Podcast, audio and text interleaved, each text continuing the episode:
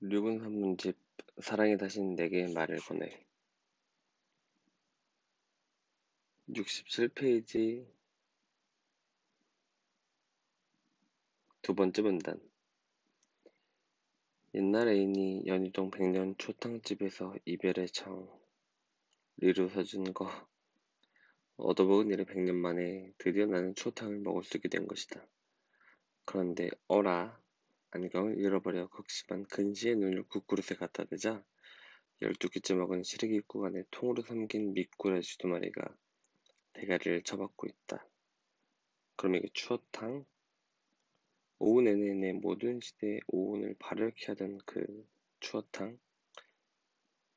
눈물도 아니 나고 한숨도 아니 나는 시츄에이션을 박차고 자리에서 일어서자 지하철에서 본드 팔아먹고 사는 놈이 얼른 국그릇을 잡아챈다.